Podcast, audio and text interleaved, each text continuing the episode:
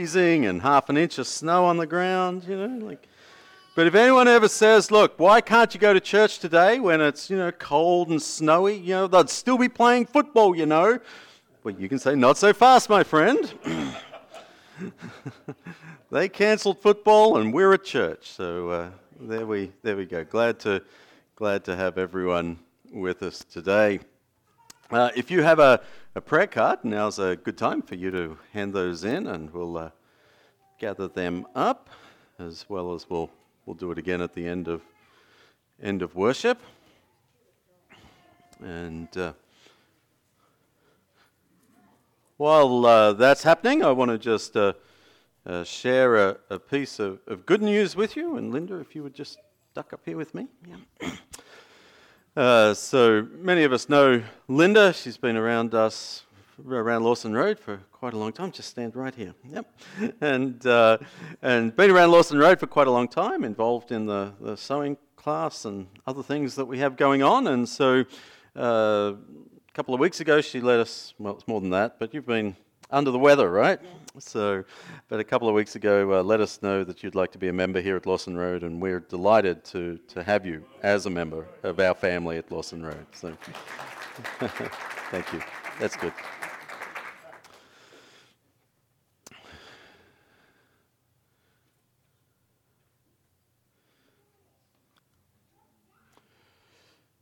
Now, I know there's a ladies' event after worship.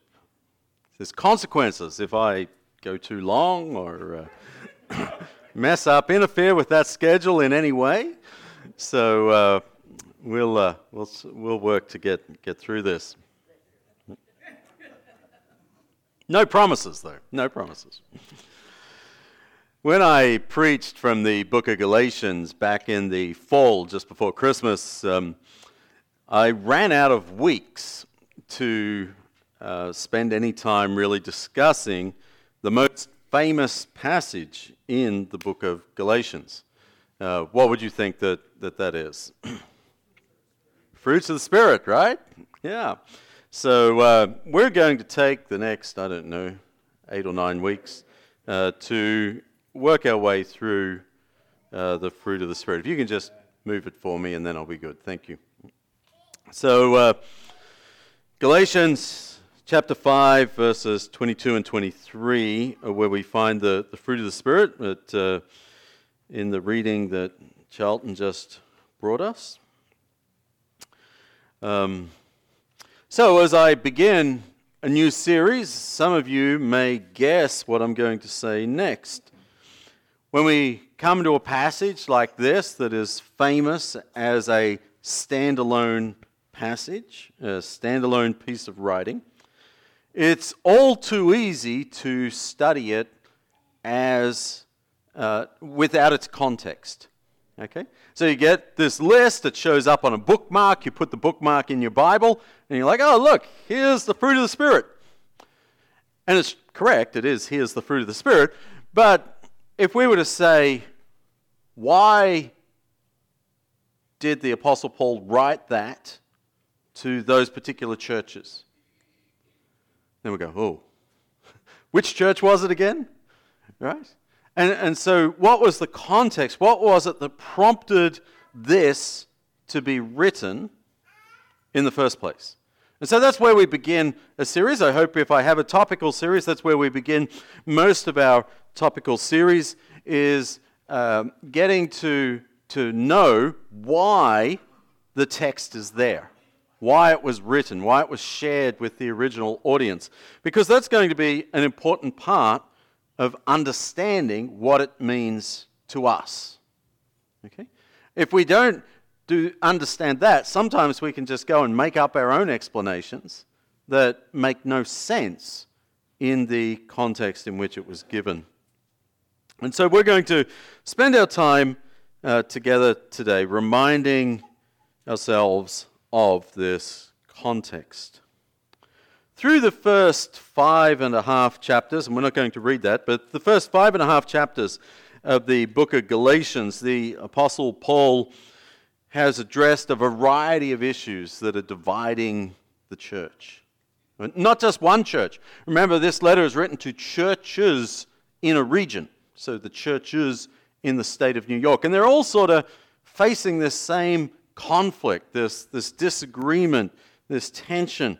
And, and they're sort of related, but they're different. It could be between how should Jews and Gentiles relate to each other, Jews and non-Jews. How, uh, how important is circumcision, and, and what do uncircumcised people uh, relate to God? How do they do that? It's about adhering to the Mosaic law and adhering to, to Jesus' teachings. And so it's really a question of what do we keep from the Jewish teachings, from the God's word that has been given to the Jews through the centuries? What do we keep of that? And what do we what is new, what is different with the, the as we follow Jesus? And so this is this disagreement. And so you've got different camps. Right? You have Gentiles, you have Jews, you have maybe Gentiles who've been circumcised, Jews who don't think they should be, you know, and, and you end up with this church that has a lot of disagreement. Disagreement about who can come in the doors, disagreement about who can pass communion, disagreement about who's a real Christian, who's a real follower of Jesus. So it, it's not just, I think the comma should go before this word in the you know, in the text or after this word in the text. Right? It's not about commas or spelling or King James Version versus New King James Version. This is about who belongs in the body of Christ.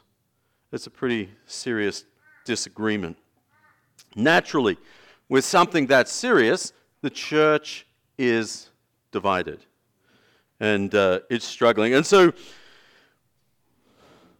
Paul cares very deeply about each of those topics. And if we were to go back to the website and listen to all the sermons from uh, the fall on the series on Galatians, we'd get a feel for those topics, right?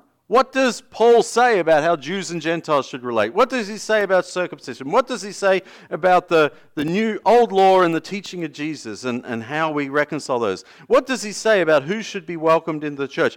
All of those things are the topics and they're important. They're the doctrine, we might say. And they are important to get right. In fact, at the very beginning, he says, You've been led away by a false gospel, right? That even the gospel has been undermined by these debates. The good news of Jesus that is at the core of our faith.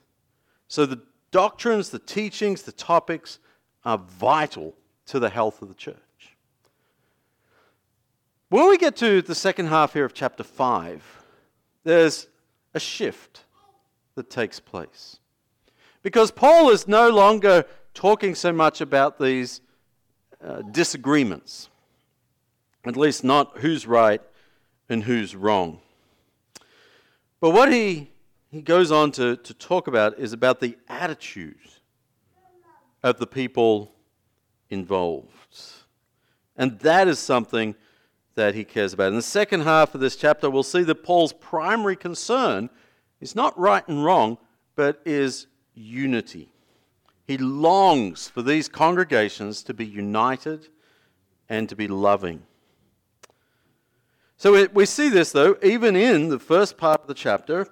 We have uh, three, um, three statements, three instructions that he gives concerning love chapter 5. In verse 6, he says, The only thing that counts is faith. We go, Yeah, that's right. Get your faith right. You've got to strengthen your faith. Expressing itself through love. Okay? Not so fast, just emphasizing the faith. Uh, do not use freedom. Some of you say we have freedom in Christ. And Paul's right, yes, you absolutely do have freedom. Don't use that freedom to indulge the flesh to take advantage of it, if you will. Rather, serve one another humbly in love. And he's able to say, how does the Old Testament law relate to the following Jesus as Christians? Well, he says that's easy. The entire law is fulfilled in keeping this one command love your neighbor as yourself. Okay. So, Paul is setting the stage here in this first part of the chapter. He's saying he keeps coming back to the importance of love as he talks about uh, the attitude, the demeanor, the, the, the approach, mindset that people in the church should have towards one another. There are some other statements in this chapter that give us a sense of why these instructions were necessary. Okay? And so it's not just that there were disagreements. Notice what he says in verse 15. So you got verse 13 up here says love, verse 14 says love, verse 15 says if you bite and devour each other, watch out or you will be destroyed by each other. Anybody want to go to that church next Sunday? If you buy that, I mean, things have got pretty rough. So if you're going to be always sniping at each other, always criticizing each other, always, you know, sort of running someone down behind their backs, he says, you might even think that you're doing this because you're standing up for what's right.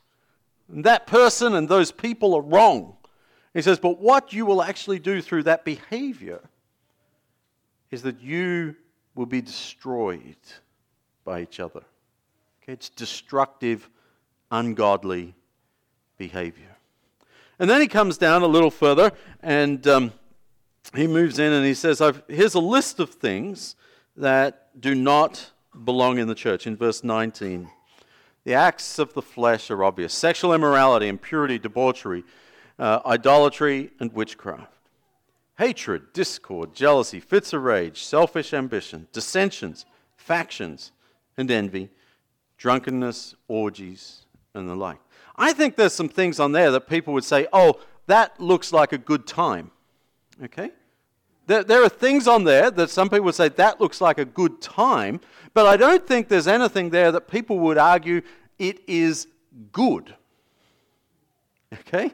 It, it, there's difference there, isn't there? You can have a good time, but it doesn't mean that it's good. Okay? It doesn't mean that it's virtuous. Okay? Throwing rocks through windows might be fun, right? If you're a 12 year old boy and you go down the street and you're throwing rocks through windows and you're having a ball and it's fun, it's a good time. But it doesn't mean that what you did was good. It was destructive. And so Paul is saying, look, this is you guys know this. In fact, even the even the Romans, the Gentiles know this. They're not going to put maybe the, the idolatry and the witchcraft, but the, the, the sorcery, but the other things up there, they're not going to say these are good. These are virtuous for our society. They make us a better society when everybody um, is jealous, when everybody has fits of rage, when everybody's drunk, Right? They're not going to say this is a good thing.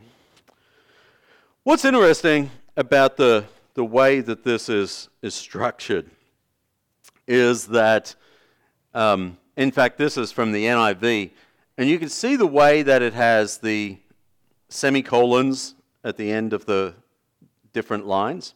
And so that sort of puts them together as a group. That's an English translation thing. It's not there in the Greek, but I think it's, it's helpful for us. So the, the first three there, he's talking about sexual morals. Okay? And he says, you know, just uninhibited sexual morals, which I guess is no sexual morals, right? He says that's, that's works of the flesh.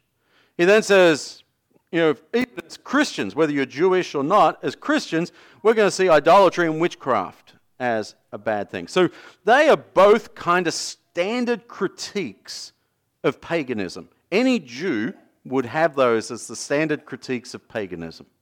We could also come down to the end and we see again this standard critique of what it means to, to worship false gods drunkenness, orgies, and all that other stuff that they do, right? In the middle, though, now Paul actually hits home because he's, what he's saying is they're the stuff that's out there, but hey, here's some stuff. And it reminds me of you hatred, discord, jealousy, fits of rage, selfish ambition, dissensions, factions, and envy.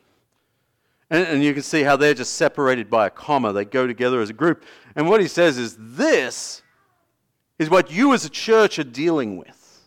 And so I imagine that some of them were quite surprised to, to have this, their behavior inserted into a list that starts and ends with criticizing the pagans. It's kind of like that old thing, you know, if you have you if you point at someone, you got how many fingers pointing back at you?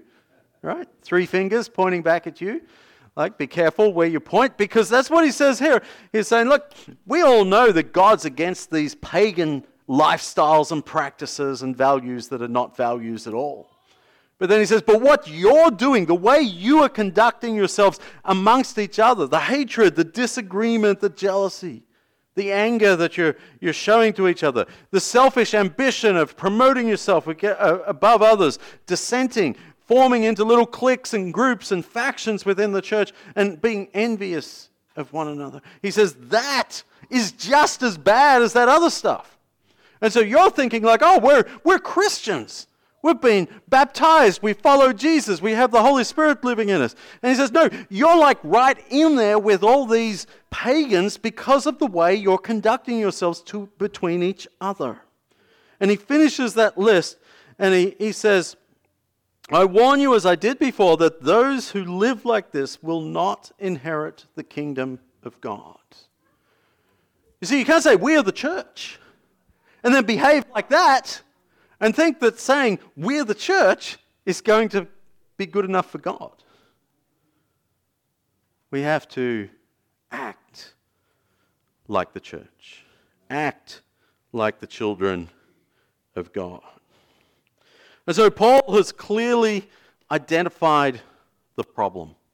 The problem is this conflict that's taking place in the church. You'll say, hang on, I thought the conflict, I sat through that whole sermon series in the fall, Peter, and the problem is very much about Jews and Gentiles. Yeah, that's problem A. Problem B is the way that that disagreement is being managed. It's what that disagreement is doing to the church. It's a significant disagreement. But when that is turning into hatred, like look where he starts that particular list. When that's turning into hatred, that's why he says you're destroying each other in your quest to be right. And there's no place in the kingdom of God for this kind of behavior, even if you're right. Wouldn't that, do you think that would be a shock? Like Paul has written in the first half of the letter, said, This is the right way of viewing it. Some of them are going, oh, yeah, Paul's on my side. Right? And then he gets down here and he says, but you're doing this. And there's no place in the kingdom of God for you. It's like, but we were in the right side. There's no place in the kingdom of God for you. And so that's the problem that we're dealing with in this passage. And so then we move to the solution. And the problem is focusing on self, right? Is focusing on self. How we view self in relation to others. How others can make myself better or improve my situation. And as a result of that, we naturally have divisions. If everybody's focused on self, if we've got 50 people in here and everybody's focused on self, how many divisions do we have? 50 divisions. Okay? So uh, the, the solution is focusing on the Holy Spirit and the values that the Holy Spirit cultivates in our lives, okay? rather than on self. Now, among all of the New Testament letters, only Romans and 1 Corinthians, which are considerably longer, talk about uh, the Spirit or refer to the Spirit more often than the letter of Galatians. Okay. So I showed you before, you know, the, the verses about love to say, look, we're not just coming to this list of virtues and it's popping up out of the blue, right? But same with the Spirit. Paul is trying to say this divided church, you've got to have the Spirit. Has to be in you. You're one in the Spirit. You're bonded by the Spirit. You're guided by the Spirit. Right? It's God who needs to be working among you and needs to be your focus. And he says this over and again. And it shouldn't shock us, really, that a letter encouraging unity focuses on the Holy Spirit. Because now, as we come to the antidote for the divisive attitudes and actions, the answer is the Spirit. I think one of the things we can do, we, we say, oh, yeah, the fruit of the Spirit love, joy, peace, patience, you know, and we can run through that list. And, and then we focus on those things, don't we? But what are those things the fruit of? The Spirit, right? They're the fruit of the Spirit. And so when, when that becomes the, the focus, it certainly is for Paul. He's saying the fruit demonstrates the relationship and the influence of the Spirit in our lives. Now, the Holy Spirit isn't a magical antidote. The presence of the Holy Spirit in our lives doesn't usually suddenly bestow us with a completely new personality. Right? Those of us who have been baptized, you know, we never struggled with anger ever again, did we? We were immediately patient, right? Because they're fruit of the Spirit and we have the Holy Spirit. So it doesn't quite work like that, does it? Um, rather, for followers of Jesus, the Holy Spirit works in us and with us to transform our lives over time. And so, this list of familiar virtues in verses 22 and 23 doesn't become part of our lives because we try harder. Okay? It's not about trying harder. How does a tree grow? Does a tree grow by trying harder? I don't think so. A tree grows because someone else comes along and puts the right amount of water, sunlight, fertilizer, nutrients in the soil, prunes it. Okay? We do those four things to a tree, do them correctly, the tree will grow, the tree will prosper. But the tree can sit there without, if it doesn't have any of those things, nothing it can do to say to itself, I think I can, I think I can, I think I can. It can't, right? It's not the little engine that could, it's the tree that can't. But once those things are given to it, then it can return the gift through the fruit that it bears. And so when we look at our lives in this way, it's not that we try harder. Because I think sometimes we can look at a list of virtues, and there's quite a few of them in Scripture, and we can be overwhelmed with guilt, with insecurity, um, with inadequacy, right? To say, well, I can't live up to that. I'm not Jesus. I can never be Jesus. But the list isn't there as a, a minimum requirement for us to really be Christians, or a minimum requirement for us. You have to, to have enough of each of these to scrape into the kingdom of heaven. Rather, they're things that the, they're virtues that the Holy Spirit says, this is what we're going to work on. This is where we're headed. And, uh, and so together, we work with the Holy Spirit. And so as we, we focus on following Jesus, as we focus on staying in tune with, with God and His Spirit, we will find our lives transformed.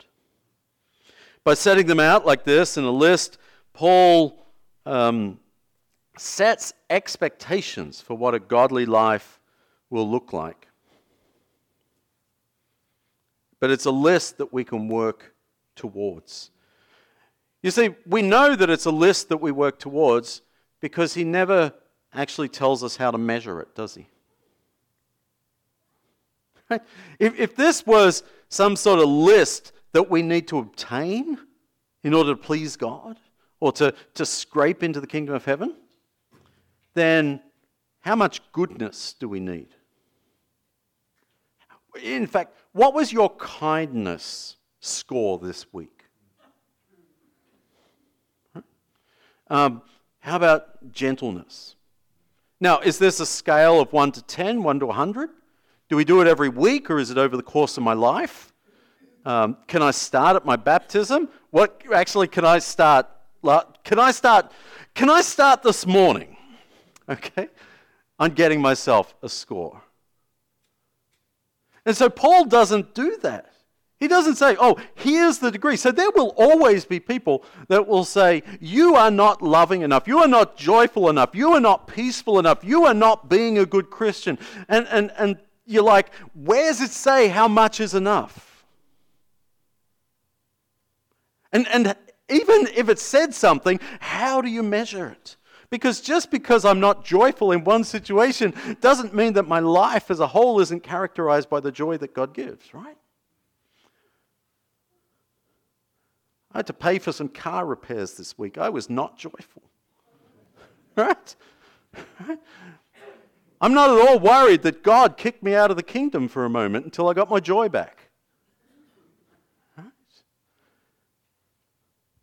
And so we view these more as goals that we're moving towards, things that Christ, that the Spirit is bringing into our lives that make us different from who we would be without Jesus, without the Holy Spirit. I think if we work on it ourselves, if we take responsibility and say, This is my, this is my cross to bear, my list to work on to, to improve me, then we're going to put a lot of energy, let's say, into becoming more patient. And, and we're only, I think, going to become more frustrated and angry in the process. And so God says, Get to know me better. See the world as I see the world. Let my values become your values. Let my priorities become your priorities. And over time, as you focus on me, you'll become more patient. And you'll look back on your life and you'll say, I think I handled that situation better today than I would have a couple of years ago. Thank you, God. Thank you, God. So let's look briefly, briefly at the fruit that are up there.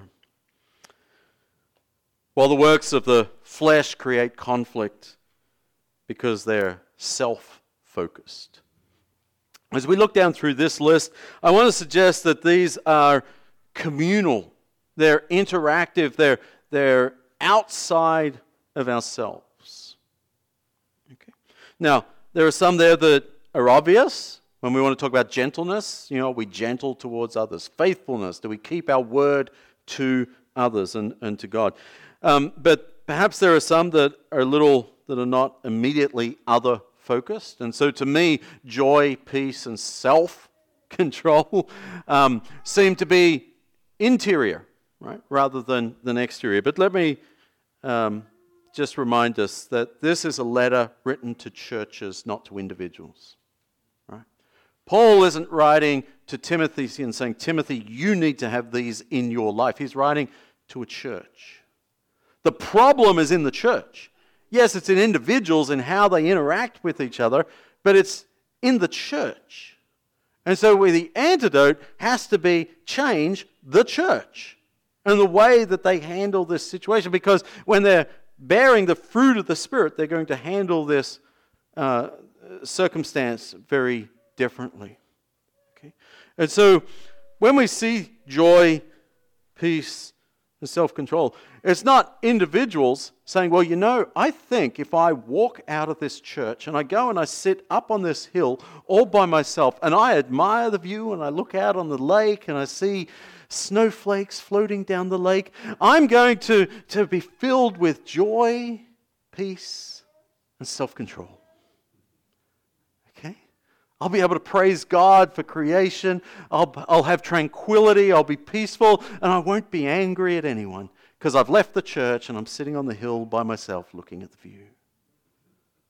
Right? I am demonstrating the fruit of the spirits as I sit on this hill. And I think the message is actually something different than that. You see, that's good. We need those times to sit by ourselves and to just enjoy God on our own. But it shouldn't be the case that when we come back to the spirit filled church, that we park our joy, peace, and self control outside the door. Okay? That, that the, the joy that we have, both of being with other spirit filled believers.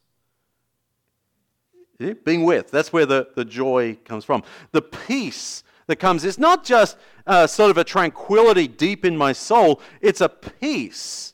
Uh, we're going to, you know, we talked in the Sermon on the Mount about being a peacemaker, right?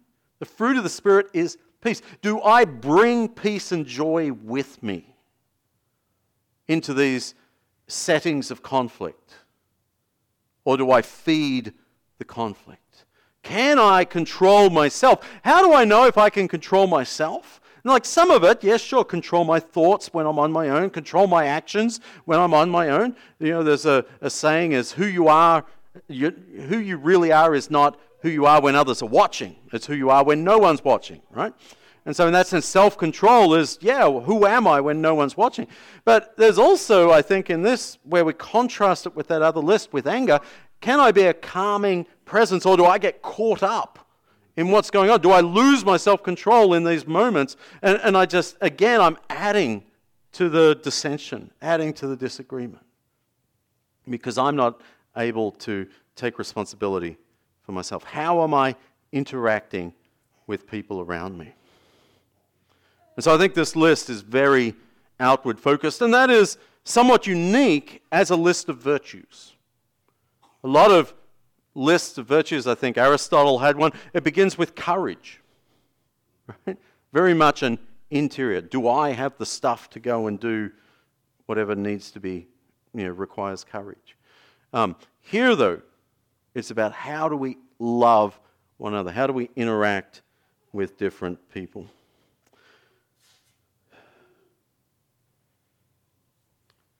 Now, this brings us to our first virtue on the list.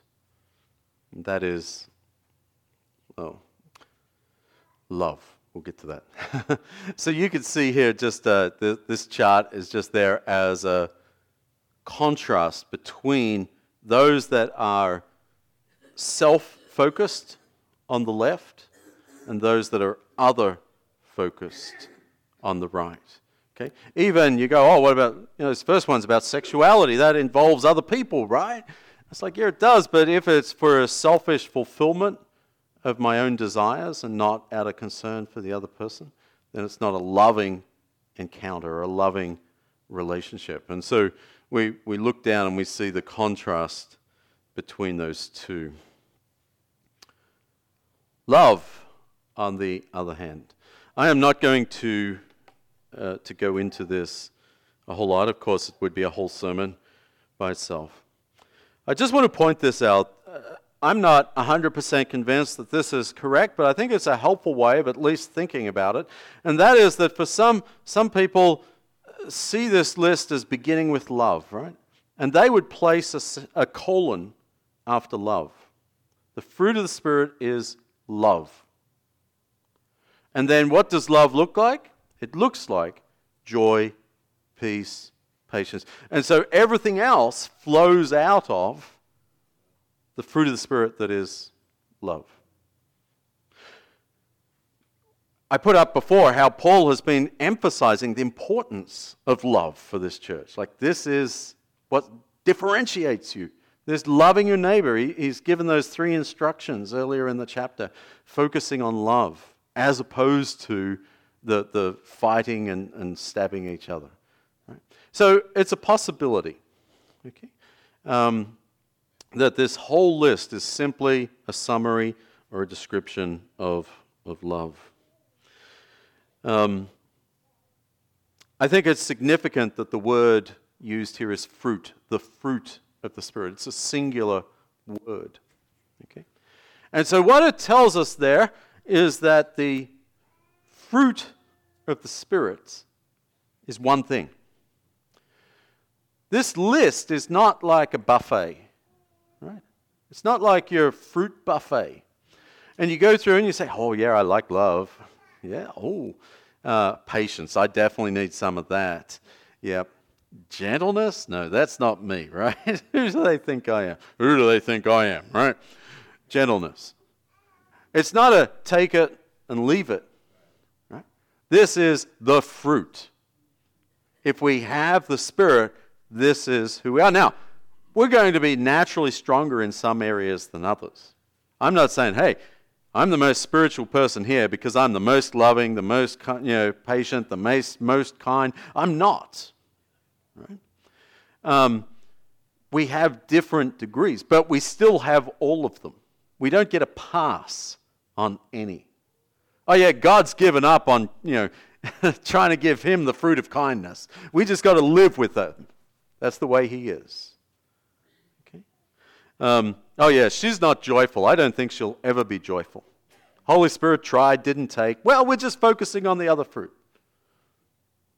No, it's all there. God wants us to experience all of this fruit. And so it's a singular, the fruit of the Spirit, not the fruits. Okay? It's one fruit. Um, we saw earlier how Paul has emphasized the importance of love in the lead up to the passage. It's no surprise that he begins with love. And so I just want to give you a little summary here. Jesus' teachings, right? Love God. He didn't just say love God. What did he say about that command? It's the greatest, it's the first, it's the most important. Love God. Not obey God, not, not be scared of God, not, you know, respect God. It's love God. Um, the second is a lot like that, right? It is love. Yeah. Um, he, he tells his disciples, love one another. Right? And he tells in the Sermon on the Mount, love your enemy. Jesus' love was an important teaching topic for Jesus. In fact, in John 13 35, as he comes to the end of his ministry, end of his life, he says to his disciples, This is how everyone will know that you are my disciples if you love one another. How did the church, the Galatian church, make out with that? Right?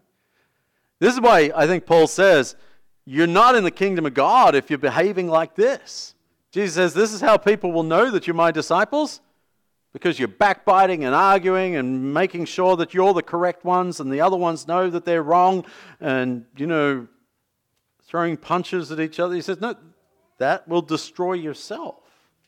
This is how everyone will know that you're my disciples because you love one another. And so we see love as a key, as a core element of Jesus' teaching. Likewise for Paul, Romans 12, I think we read this last week in our, our prayer service, but Romans 12, uh, verses 9 through 21 is very similar uh, to 1 Corinthians chapter 13, a well known passage. So we have these two extensive passages where Paul is just describing love and what it looks like when it's lived out in, in our lives.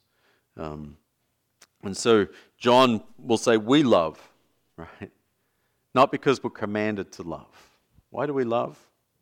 Because God first loved us, right? So, you know, we, we this isn't this isn't a um, a guilt trip for us that you're not loving enough. Rather, it's saying as you experience God's love, you're going to love others. And it's core at who we are as children of God. Love is the foundation of our relationship with God, with others in the church, and with the world around us. You see, when he says, Everyone will know that you're my disciples if you love one another, He's not saying, oh, love one another but hate everyone else. Right? Love, love one another but point fingers at how bad everyone else is. Right? Tell them they're getting what they deserve. Love one another. Also, love your enemy. Also, love your neighbor. Do all of that because you love God. And you love God because He loves us.